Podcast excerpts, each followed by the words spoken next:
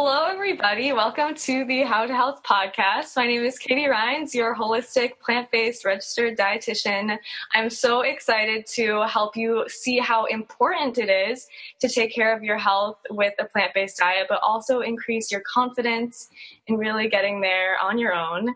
And I'm so, so, so excited to be interviewing two of the most entertaining professional people out there talking about plant based diets and health um, Jackson and Aaron of the Thought for Food podcast. So, Jackson holds a degree in integrative physiology and public health. He's certified in plant based nutrition from eCornell and is a very avid cyclist. And Aaron, he's a registered nurse specializing in cardiovascular care.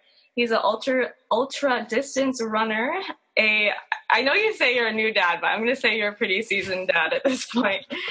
Um, he's a health coach and nutrition consultant. And their tagline here is do epic shit and take epic dumps. And I'm so excited today because I really feel like we we know a lot about the importance of fiber and plant-based diets and the microbiome but we don't really talk about it that much. Like, what is our poop supposed to look like? Like, what are the diseases of a low fiber diet? Like, that's not just for your grandma, should be eating more flax seeds and more fiber. Like, I feel like everybody in all ages. And um, so I'm really excited to get their flair on here. And um, yeah, so how you guys doing? Doing fantastic. Doing good. Jackson, we need to uh, we need to update our our website, don't we? so Jackson's also currently in graduate school for for nutrition as well. So amazing, uh, right? That's a, a, little addition there. Um, but yeah, thank you for having us. Yeah, first of all, you.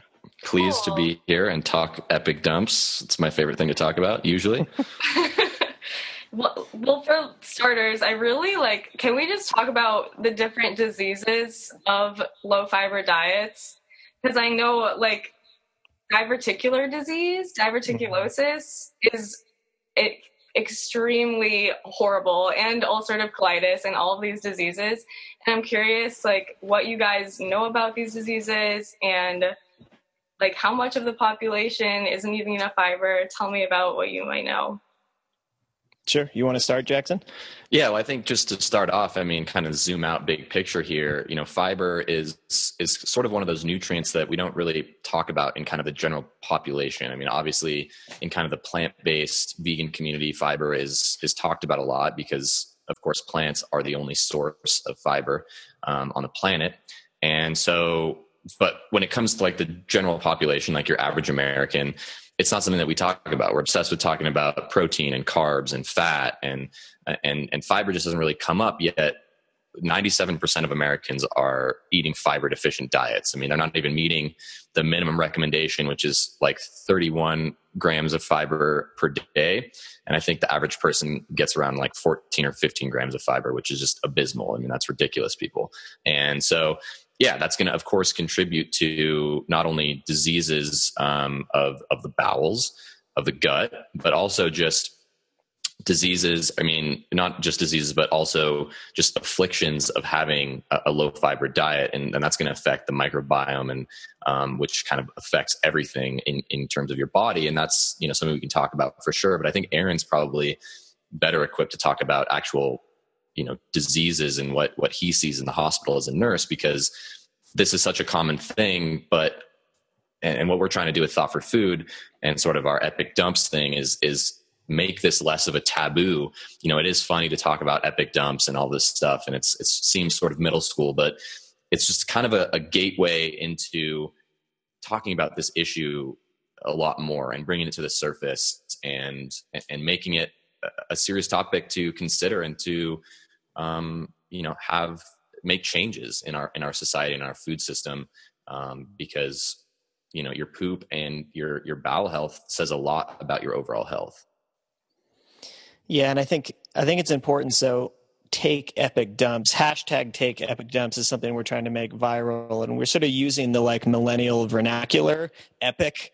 Like epic is it's it's what everybody says and so that's one way to make pooping or fiber or things like that seem less lame right? So you just stick epic onto anything boring, and suddenly it becomes this like fantastical. I thing. do overuse epic a bit, but no, whatever. well, yeah, I mean, epic epic has been overdone, but I think who who whoever talks about taking epic dumps and the and the reason we the reason we talk about that is because when you adopt a high fiber way of eating that's exactly what's going to happen to you you're going to take l- frequent large bowel movements and that's okay. You know so we're trying to get people to focus on focus on their bowel movements and the frequency and and all of that because that is such an important indicator of health just in general not just your bowel yes. health but but health in general. And it's an indicator of what kind of foods you're eating or what kind of foods you're not eating uh, mostly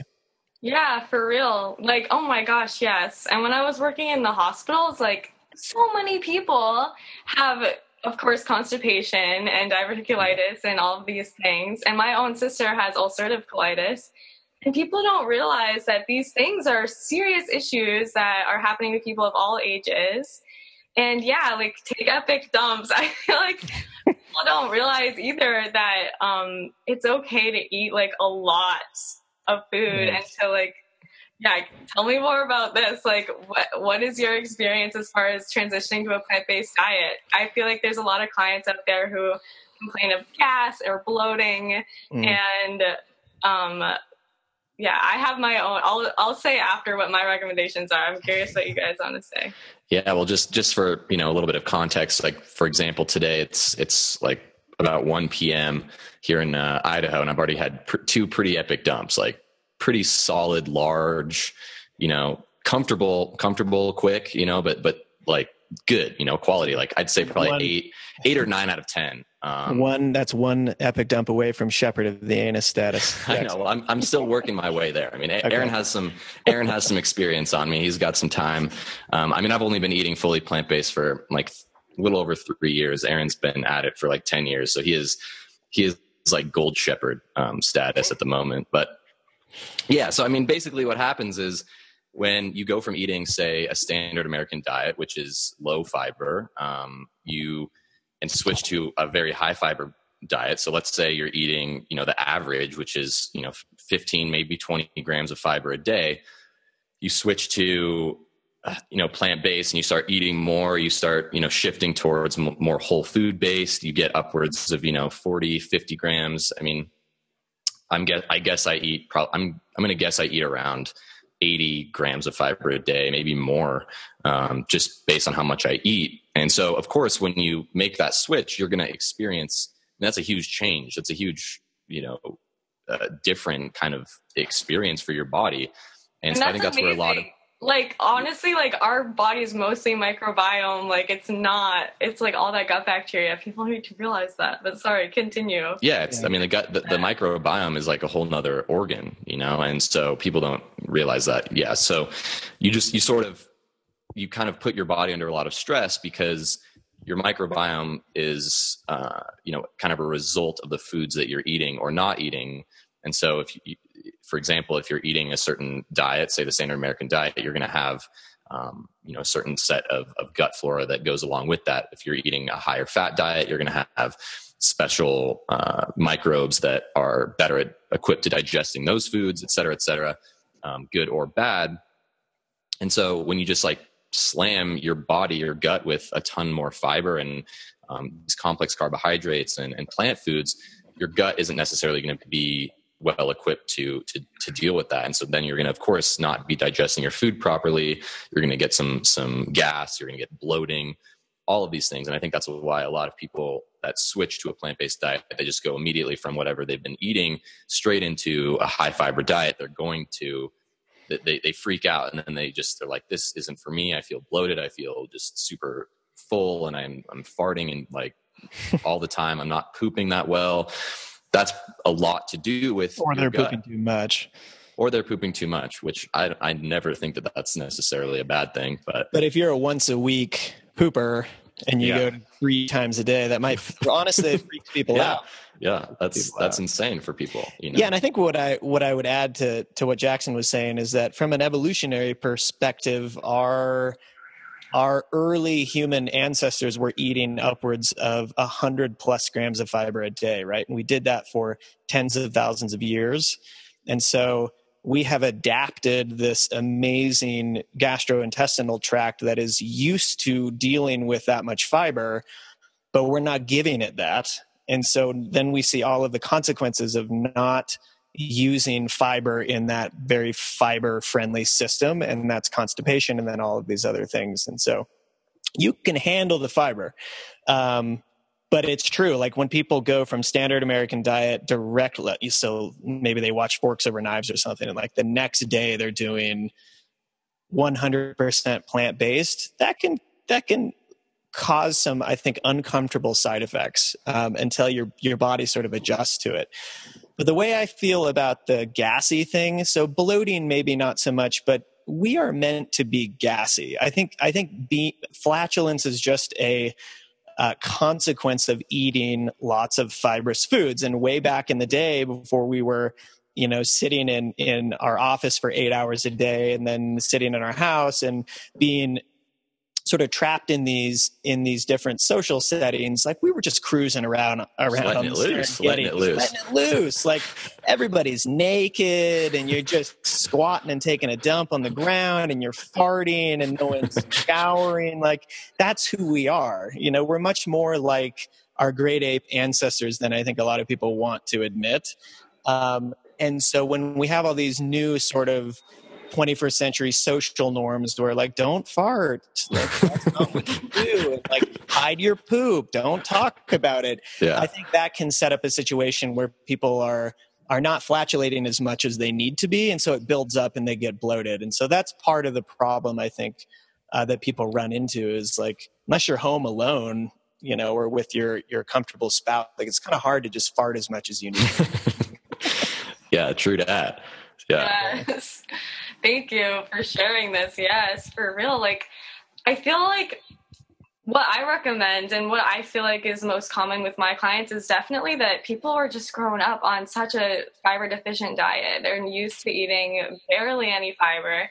And then even just putting in a couple of tablespoons of beans, they're just like super gassy and all over the place. And right. I think I recommend a very slow transition for that reason. Um, especially yeah, with things that are really high fiber, like cruciferous veggies, like broccoli and beets. Oh man. just even trying um, one tablespoon a day, maybe increasing to two or three. And yeah, if you have a magazine rack in your bathroom, you are not eating enough fiber. Right. Um, it's so it, you shouldn't be sitting on the toilet like what what like what the heck, you know? It should really be a nice like a lot in the toilet, like easy. And it, yeah, and and I'd be curious to get your sort of professional perspective because you you really are a nutrition professional. Um, you know, at this point, we I think Jackson and I talk less about like a slow transition. In fact, I'm not sure we've ever really talked about the necessity of a slower transition. But have you found that to be really helpful for people in terms of the uh, like the GI related symptoms? Yeah, yeah. I I think that it just I um from working at Dr. Fuhrman's Health Oasis too, actually a lot of people were really constipated and really mm. bloated. And we were like, what is going on? These people are eating so much fiber. Like they were having huge salads and just like huge, like lots of beans. And lots of water too? Yeah, yeah, yeah. They were drinking weird. plenty of water. I know. And um, I thought that was so weird. And but it's true when you increase the fiber, you do need to increase water, but your gut is just not used to it. You're really like it's it's there's some statistics that's like the cells in our body were actually 90% microbiome. Like it's yeah. Oh, and I think absolutely. digestive tract. Jackson, Jackson, do you think that's like a GI motility like weakness? Yeah, I don't know. Out with probably. I think I think it takes a lot longer than people think. I mean, I'm still I'm still adapting my gut to this way of eating, and I've been doing it for three or four years. I mean, my digestion's not perfect by any stretch of the imagination. I'm I, I still struggle with with bloating and with. I mean, I think a lot of it has to do with with you know eating super fast. I'm just Aaron and I talk about this like one of the the kind of uh, just I'd say sort of just habits like ingrained in the endurance athlete's mind is just to like stuff food as fast as you can because you're just constantly in need of calories. And, and i've just always been such a fast eater and i think that's part of the problem for me. But i think that people um, you know we live in such an instant gratification society. And so i think we just want immediate results. And i think this takes a lot longer. And it's like you said you know we are 90% um, i think our i think what the statistic is is is uh, microbe cells outnumber the human cells in our body. And uh, 10 to 1 10 to 1 or something. Yeah ridiculous. I mean just think about that. And i think that the education around the importance of the microbiome is is such a critical thing. And and so you know when we talk about you know the microbiome is kind of this you know super in topic. It's kind of uh, you know a super hip thing to talk about. People all want to obsess about the best probiotic brand to buy and all these things. But really the key is prebiotics. And and, and what, what's prebiotics? That's what is actually feeding the the microbes in our body. I mean they it, it, we have a symbiotic relationship right? So these these microbes live in our gut. And if if we die or eat a terrible diet then they die. And they they want to live in there. It's comfortable. It's nice and warm down there. Um, and they get to they get to just eat whatever they want. And so they eat fiber the, the indigestible components of plant food um, you know from these complex carbohydrates are what these these microbes eat. And so if you're eating specific types of fibers so you know really high levels of, of both raw and cooked plant foods soluble insoluble fiber um, is what these these microbes thrive on. And, and, that's going to be reflected in the makeup of your gut bacteria. And so people can actually swab you um, your, your your your bacteria and see kind of what um, you're sort of eating. And you know, it, it's interesting because carbohydrate fermentation in the gut, you know, is actually beneficial for for gut flora. But eating a really high protein diet, especially from from animal products. Um, that are high in kind of sulfur, you know, containing amino acids like hydrogen sulfide, um, kind of affects that the body's ability to produce um, short chain fatty acids from the gut bacteria, which um, you know it also produces butyrate, which is like this gas um, that is kind of like a signaler signaling molecule for um, the the body's ability, especially in the gut, to fight inflammation throughout the body, not just in the gut, but this has also kind of I think been implicated in things like ulcerative colitis and other inflammatory bowel diseases. Mm-hmm. And so butyrate's just this like really important, amazing molecule that's just um, it, it gets produced a lot when you're eating high fiber diets, which is what like Aaron was saying earlier. Evolutionarily, we're used to, and so when we reduce our fiber diet so significantly we stop butyrate, which signals our, our gut bacteria, um, or, or, no, rather our, our, like immune system to um, kind of create inflammation. And this kind of like low level or even high level inflammation um, really affects how our, our, stomach works and, and how our, our, our gut works. And that, that can have all sorts of issues. Yeah, 100%. Did that makes sense, or is that too convoluted? No, I'm glad that you brought that up. Like, it's really not just about even being able to go to the bathroom and have a nice dump, which is yeah incredible and amazing. And you need to be. I like, love that you just said that. Thank you. Moving, but um, it really also, yeah, not only with your immune system, but having to do with depression and stress. And there's food so cravings, much. everything. It, it affects yes. everything. Um. Yes. Yes. Yes. Yeah. Absolutely. I mean, the microbiome is such a fascinating topic and it's sort of like jackson said it's sort of this like zeitgeist thing that's happening right now. Um, we we are a walk a slimy stinky walking bag of microbes. That's what we are you know? You look at someone from the outside and you see skin and muscle and hair and things like that but that skin and muscle and hair that that is just covered by microbes. And so those microbes dictate so much about how we digest nutrients and assimilate certain things and how we process foods and what our food cravings are and all of that. And so if you eat lots of healthy, high fiber foods, then the microbes that take residence in the gut will continue to give you cravings for healthy, high fiber foods. And that's one of the things, um, that's one of the sticking points I think with a lot of people is they crave high sugar, high fat, high salt, crappy food because they are populated with microbes that need those things to survive. But once you get over that transitional period where you've been eating plant foods long enough, suddenly the, the microbes that are resident in your gut are the ones who want more plant foods. And so that's why people can't even fathom the idea that you could actually want to eat a salad right mm. or like want to eat sweet potatoes or you know want to eat foods like that but you really do crave those things. Like i couldn't imagine anything better than a big japanese sweet potato with black beans and kale and stuff like that but talking to someone who eats a standard american diet that's the worst that's one of the worst things they could imagine you know? And so when you make that transition you will crave those foods and that is something that's really important for people to understand. Uh, yeah i like that I think Jackson, you were saying that it do- it does take time. I think people maybe are just really impatient with it, and they're concerned, and they go back to their old ways. But um, craving these foods doesn't happen overnight for sure. And like, I think it's important to let the dirty water run and feel what your cravings are, and just really stick to a plant based diet. Um, and uh, your microbiome will change probably in a couple of weeks. I would say. Like, yeah, a couple of weeks.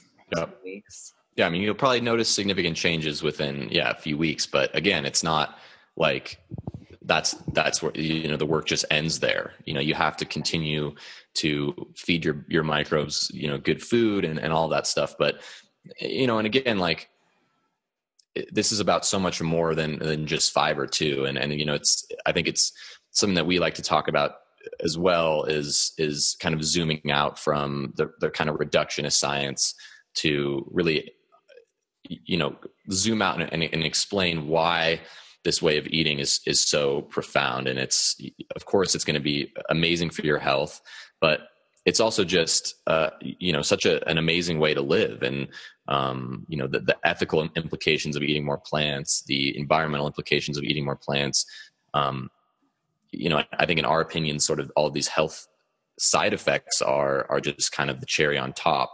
Um, and so I think if you if you it, it, helps so much i guess if we're talking about how to uh, you know adopt this way of eating and, and kind of make it sustainable it helps a lot to have more than one reason to to do this. If, if your if your main reason is just so that you can you know poop more than once a week um, you know that's that's gonna maybe not be the best driver of of success on this diet.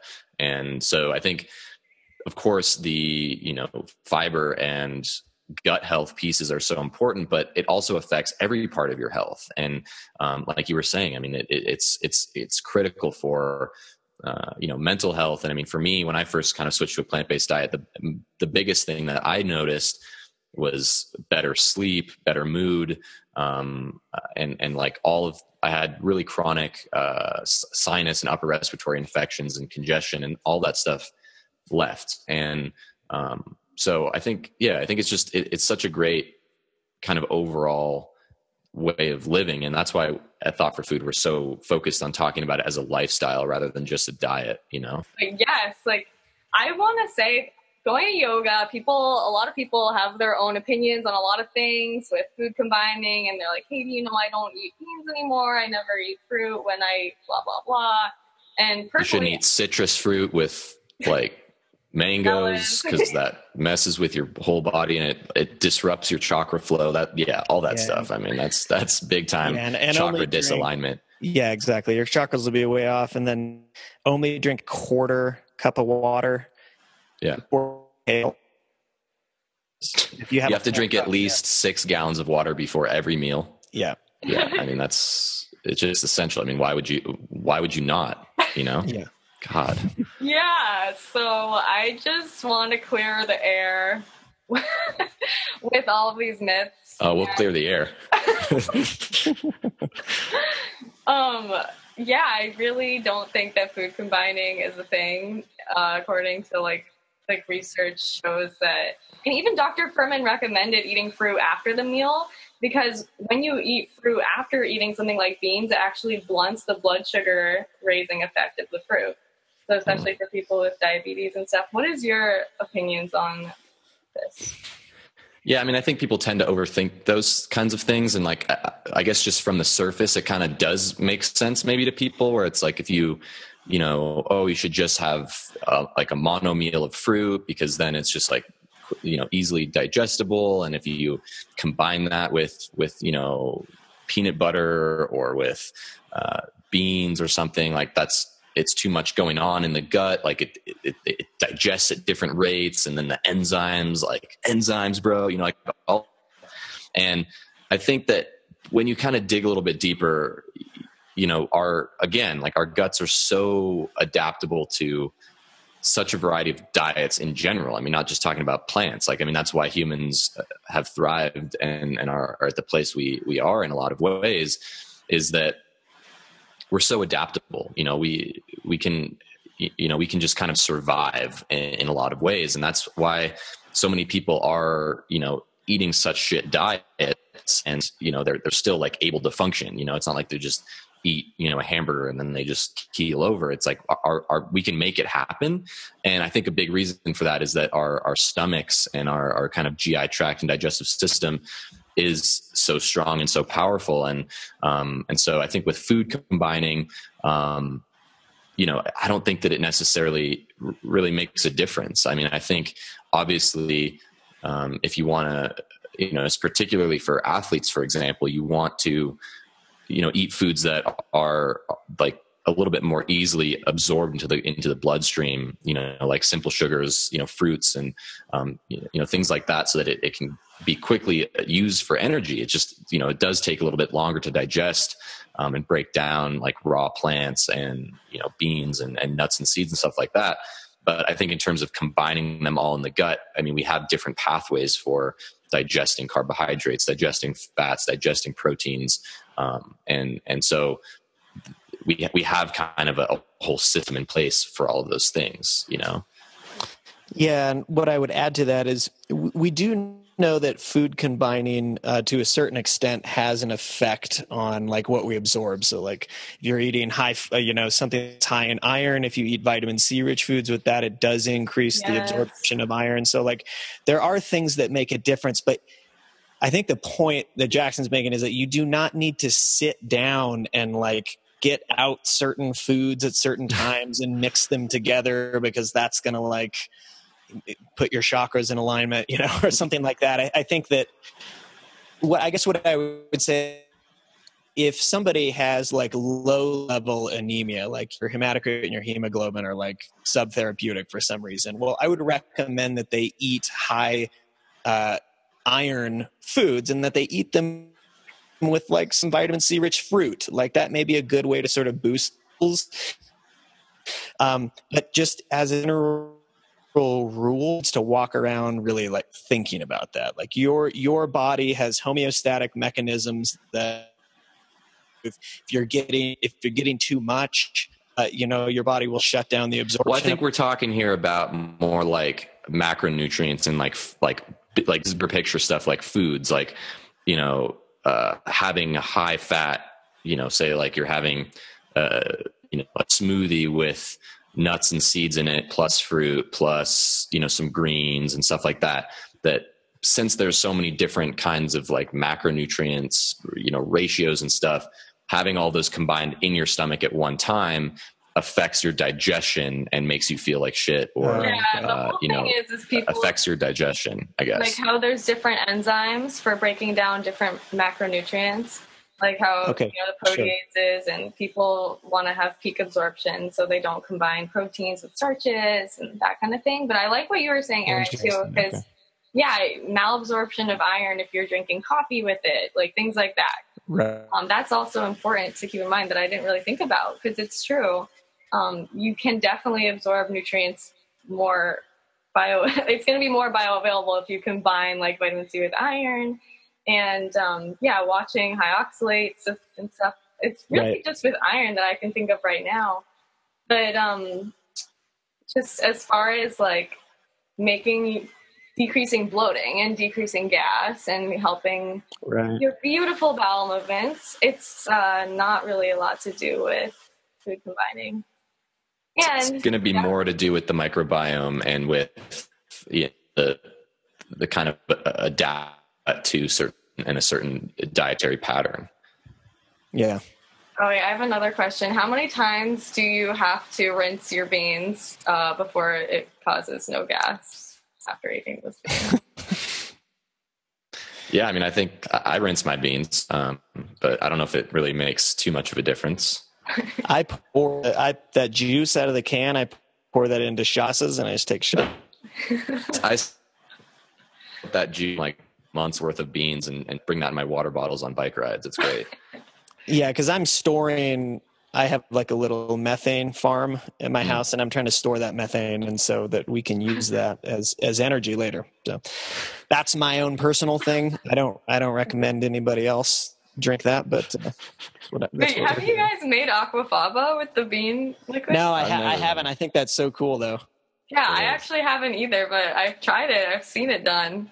Um, and yeah, it's it's pretty cool. But yeah, I've never done that on my own. But just to reiterate, yeah, I really don't think the raffinose, like, I think that's definitely a myth that no matter, like, you're not going to rinse out the thing that's causing you gas because in reality, it's really just your body isn't used to eating a lot of beans. And over time, like, yeah. I can eat like two or three cans of beans in a day and i'm i'm not like Damn. extremely gassy like that's, that's a epic. lot that's yeah, that that uh, definitely yeah. deserves the word epic but yeah i think and there's also going to be of course exceptions you know pe- people are going to have different genetic polymorphisms or issues with you know producing certain enzymes that are going to break down beans for example or or whatever you know? And and so i think obviously there's going to be exceptions. If you really struggle with beans after eating them for you know years don't you don't have to eat beans. Like yeah they're like extremely healthy and like everyone should eat beans but if you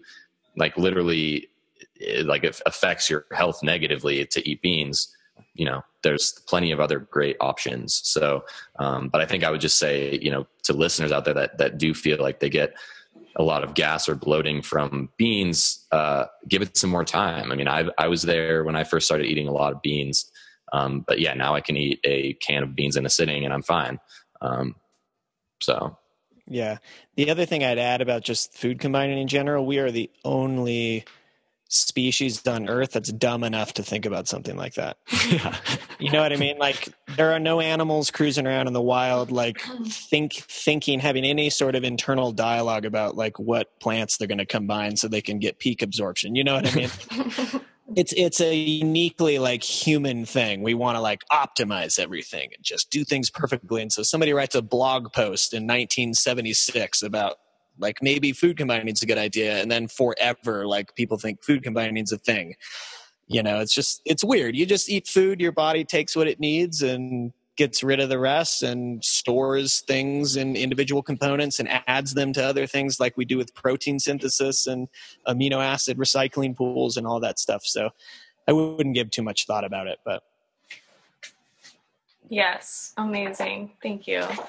Yeah want to add anything about bowel movements that have happened in the hospitals or i can tell my experience too with my sister um, having yeah. a pretty good well my family has a fecal transplant lab in my basement. Oh. Wow. Cool. amazing. Yeah so my mom That's is plant based and we're able to use her good gut bacteria from her good gut bacteria in her bowels and my ulcerative colitis sister who it's a horrible this is a horrible disease people like bleeding yeah. out your butthole like it's just like Ooh, never ending diarrhea bad.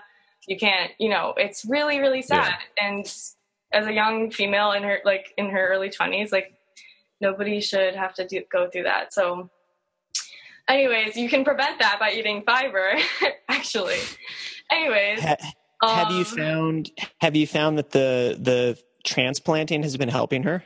Yeah, it definitely helped her a lot in the beginning. And I know like she'll have episodes where it'll work really well and she'll be doing really, really well. And then she'll throw herself a birthday party and drink a lot of alcohol and like go back uh, to square one. Yeah. So there's things like that. Um, hmm. yeah, I, I mean, Tell me about your experiences and what you think. Yeah, I mean, oh god, look, here we go. you know, well, I mean, inflammatory bowel disease, which is the sort of umbrella term for things like ulcerative colitis and Crohn's disease and, and uh, irritable bowel syndrome and stuff like that. Those are people think that's those are like funny diseases. Like I find that people think diabetes is funny. They're like, "Oh, you got the diabetes." It's like, dude, you you have no idea how awful that is, you know. And and those inflammatory bowel diseases are horrible. Um, and people who have really advanced cases of ulcerative colitis, for example, who don't do anything dietarily, they just take the you know the corticosteroids and and um, all those other medications to sort of manage the problem. Um, they continue to get worse. And I actually just had a patient that I spent two hours of my busy day talking to about the microbiome because he had ulcerative colitis. He had had it since he was 14 and he's now in his 50s. But, um, you know, I, I, got, I got done talking about this, you know, all of this stuff about fiber and uh, prevention of relapse of ulcerative colitis and, and all of that. And then at the end of my sort of discussion, he was like, well, I don't have a colon anymore. So is any of this relevant to me and it's just like i forgot look at that part of his chart and like we so that is what happens with ulcerative colitis if you don't manage it is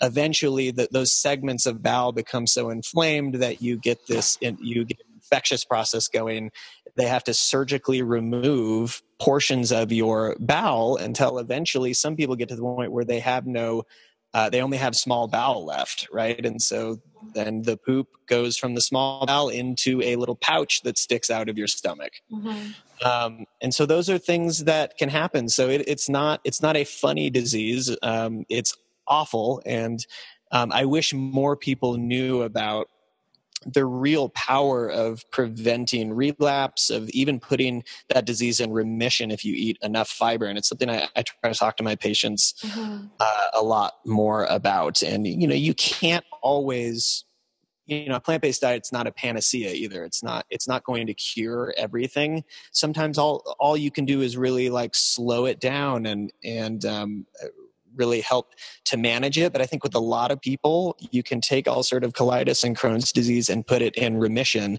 if you're willing to make that switch and, and really go mostly plant based or, or totally plant based. That's an important point, I think, about that. A hundred percent. I actually know a couple of people who have reversed their ulcerative colitis and Crohn's. Very cool. Um, yeah, in the case of my sister, she's a cheese addict. Mm. Yeah, for real. Um, so that's it's really unfortunate and i feel i feel bad because in my schooling we were taught to prescribe a low fiber diet mm, right. sort of colitis people which, so that you don't inflame so you don't upset the the GI tract and, and inflame it. Well, yeah, and and that's definitely something to consider because there is there there is some clinical weight to that. If you have someone who has had ulcerative colitis for years and they eat a standard American diet and then you try to switch them to 100 grams of fiber a day, that that can have some real um, you know that can, that can be really significant in terms of sort of pissing the bowels off um, and and being the back into a relapse. So that's right because that's what we were talking about earlier with you right. know the, the the microbiome makeup. It's like you can't just uh, like you can't just assume that the microbiome is going to change immediately as well. You have to kind of cultivate that, you know, gut garden as as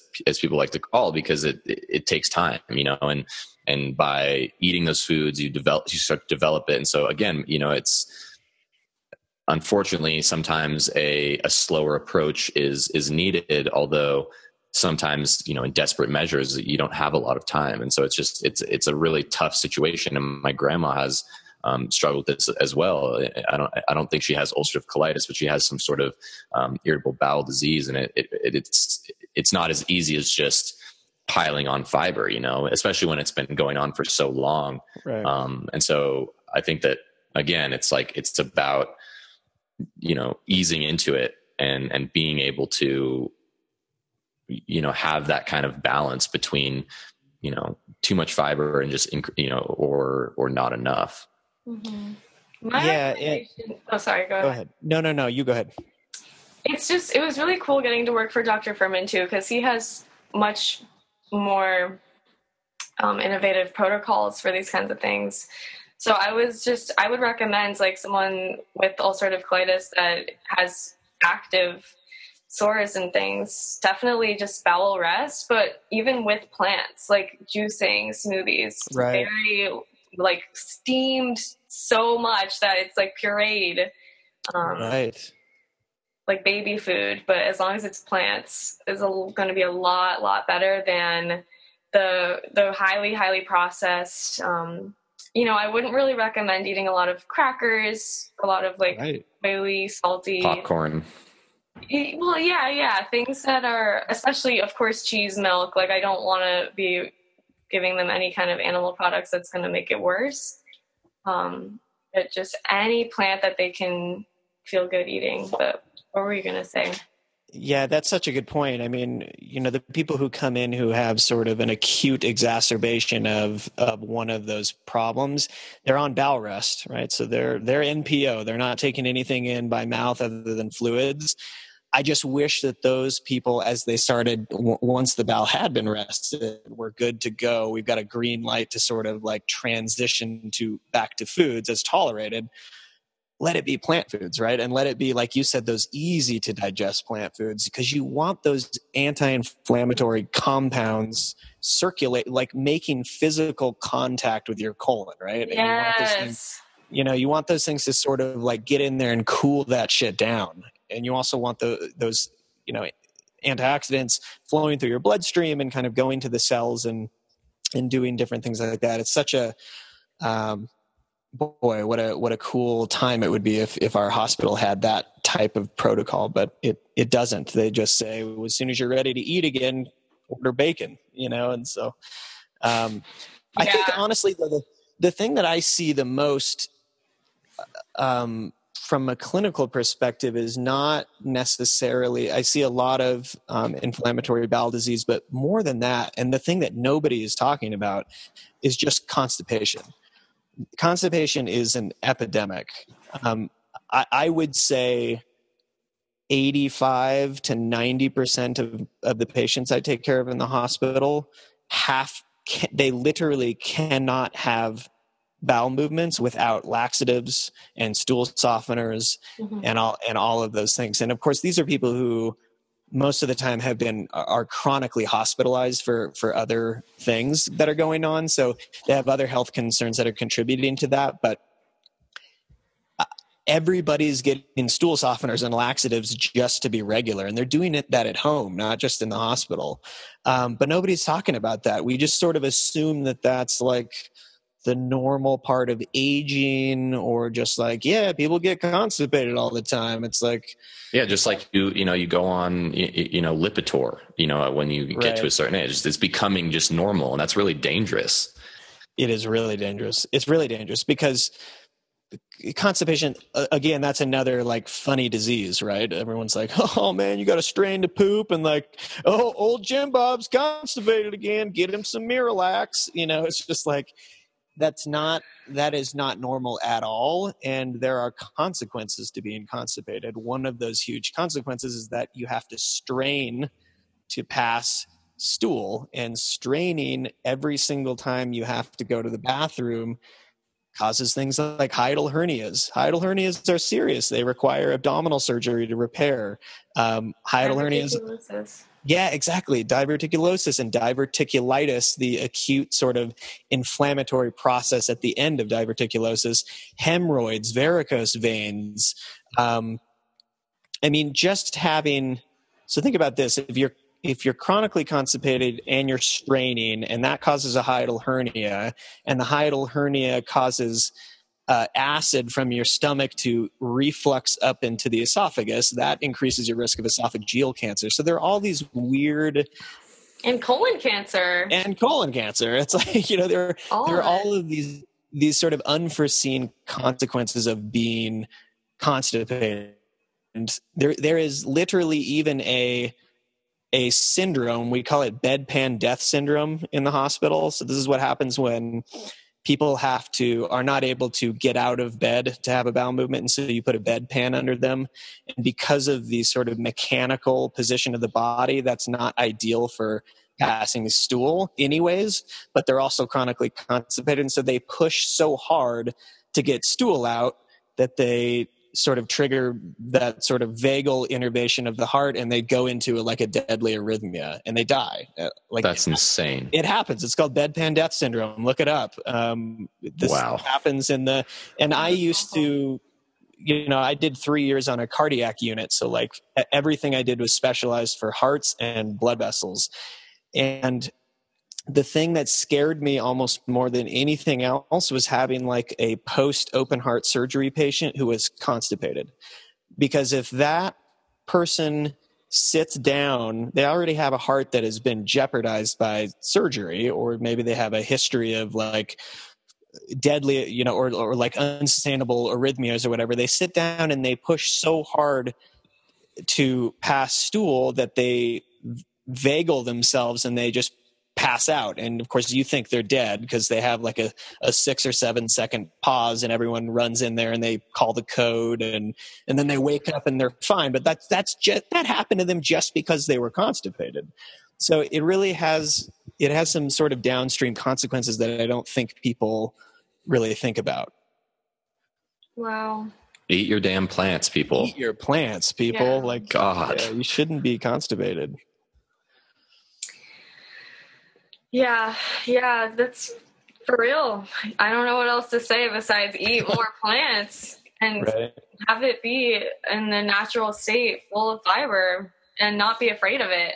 I think that there's like two things that can happen when somebody really, really increases their fiber like immediately. If you want to like jump into this, and one, yeah, if you've lived your whole life constipated, and then you you're adding all of these foods on top of that either you're going to have an insane diarrhea blowout and you're going to be like all of a sudden like cleansed or maybe you will get constipated you'll still be constipated and maybe right. um, it'll take a bit and you'll need to drink some water and give yourself time but be patient with it and move your body i think uh, right. i think another kind of thing that people don't talk about enough is that when you know just just mechanical movement of the body instead of just kind of sitting in this like crunch position like where you're just sitting in a chair all day and your you know your your, your kind of gi tract is kind of like crunched up um, in this very unnatural position that you know humans aren't really naturally designed to to be in. Um, just by moving and like you know waking up and going for a walk or, or taking you know every couple hours going for a walk or you know even better like actually you know doing some some form of exercise really is beneficial for moving things around as well. And it, it actually can stimulate peristalsis as well and, and kind of you know help to uh, you get that muscle and that you know mechanical stimulation to to kind of move things you know more fluidly.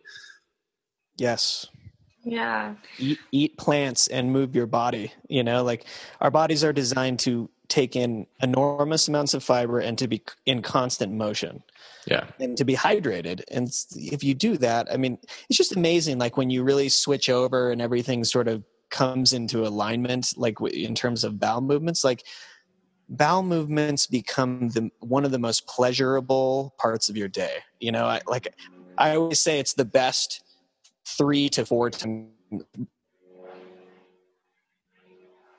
is is having a bowel movement because it feels good. You don't have to strain; it just slides out. Like it's it's sometimes it's very impressive. Sometimes it looks like the smoothie you ate yesterday. Like sometimes, you know, it's just it can be.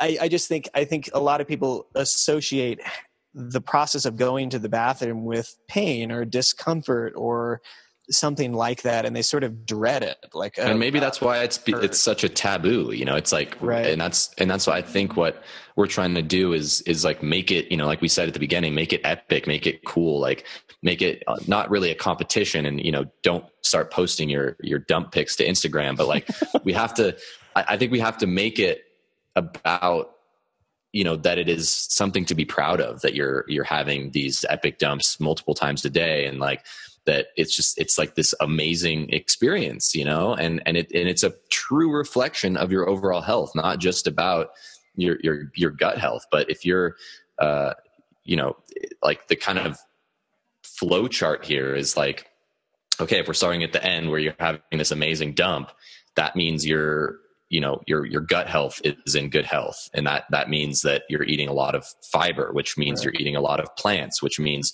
you know you're you're eating a very health promoting low inflammatory high nutrient density high performing diet that is is going to you know create this cascade of health throughout you know disease prevention for athletic performance for uh, you know like brain health and mood enhancement and and all of these things that are are just such a, a rampant epidemic in in you know the western world. And just and so it, i think it just it affects everything. And that's why we're so excited and so passionate about this lifestyle because it literally is amazing for everything. Like I, you know, it's it's hard for me to explain to people that don't understand or don't they haven't tasted the Kool Aid yet because it, it it is hard to explain. And it is hard to get people to understand, you know, really what it is like to have three epic dumps a day and and what it really is like to, you know, wake up in the morning and just feel incredible, you know, and and I think we're living in terms of the average person in a lot of ways we're living in kind of just this low grade shittiness because of the the shit that we put into our bodies the amount we sit all day the amount that we just sort of go through the day without thinking about these things we just it's become a new normal to just feel sh- like shit and so yeah. we need to we need to just make it the new normal to feel amazing because that's how we should live you know we have a very limited amount of time on this planet why not make it incredible and what a relief that feels like for people too. If you're you don't have to drink all the prune juice and have all the Miralax. Yeah. To, like feel lighter and have a great epic dump and even smell better too. Have you guys heard about that? Like uh, I'm not sure. Oh, just like less body odor? Or even like I I don't know. I feel like I know a couple people at the plant based movement who know their gut so well and they're just like, uh, okay. and, and, they play, you know, people's mm. farts don't smell anymore, and like people who eat plants, like you just cleaner. All That's so next level. Think, so they think the shit don't stink. yeah. My my poops and farts smell like roses, so I must be doing something right. Um, yeah. No, but I, I uh, also the same. Terrible. Sorry. Yeah. Mine, mine, are awful. Just to be honest. Yeah. There was something I was going to add to that, but now I forgot. Um, we'll come back to it. All right. Well, I just thank you so much for your time. These guys, please, so hilarious. Thought for Food podcast, their YouTube, everything. Go to their Patreon page. I really like so entertaining, so informative, and everything. I thank you so much for your time today. We learned a lot about the issues that can happen if you don't eat enough plants. I hope that that built some importance for you, listeners and viewers out there. And yeah, really don't be afraid of the gas and the bloating because honestly, it will pass as your microbiome adapts to eating this way. Move your body, drink plenty of water, don't overthink it.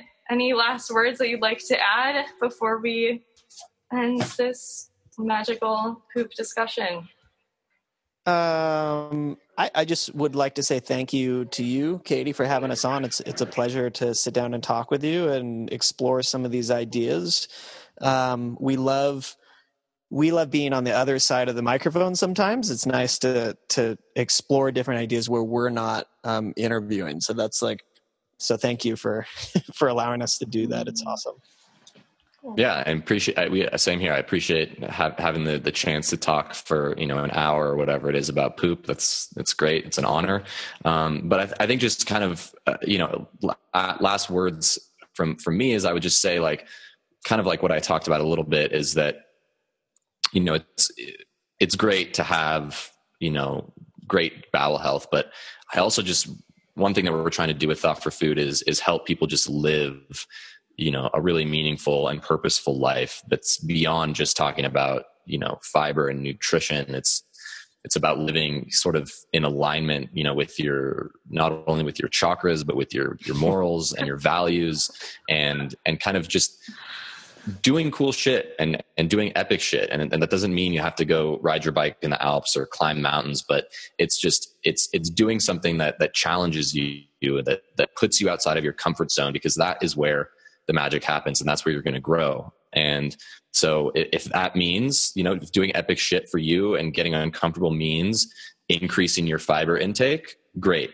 Go for it. Please do that. That's going to significantly change your life. And um, and then take it a step further and, and try adding something else in and try you know doing doing something more physical or or you know tr- following a passion or an interest that you that you really you know think might might do something amazing for you and um, and just kind of zoom out a little bit. I think it's important to to talk about the the reductionist science and the nutrition uh, to paint the picture of of this whole kind of lifestyle that we we kind of try and promote and um, but it's also important to zoom out and step step out and and and look at this from a more broad lens you know and and and so I think you know for any of you guys listening to this you know it's just I, I, love talking about this stuff. So please don't hesitate to reach out if you have questions. If you you know have have any uh, you know questions about anything, um, I would love to hear from you.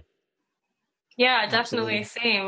Wow, I acknowledge both of you so much. Thank you for all of your info and for your time today. And yeah, anybody listening, please comment below, ask your questions. Um, I think we're all here to make sure that your bowels are really, really epic. Yes. All right. Awesome.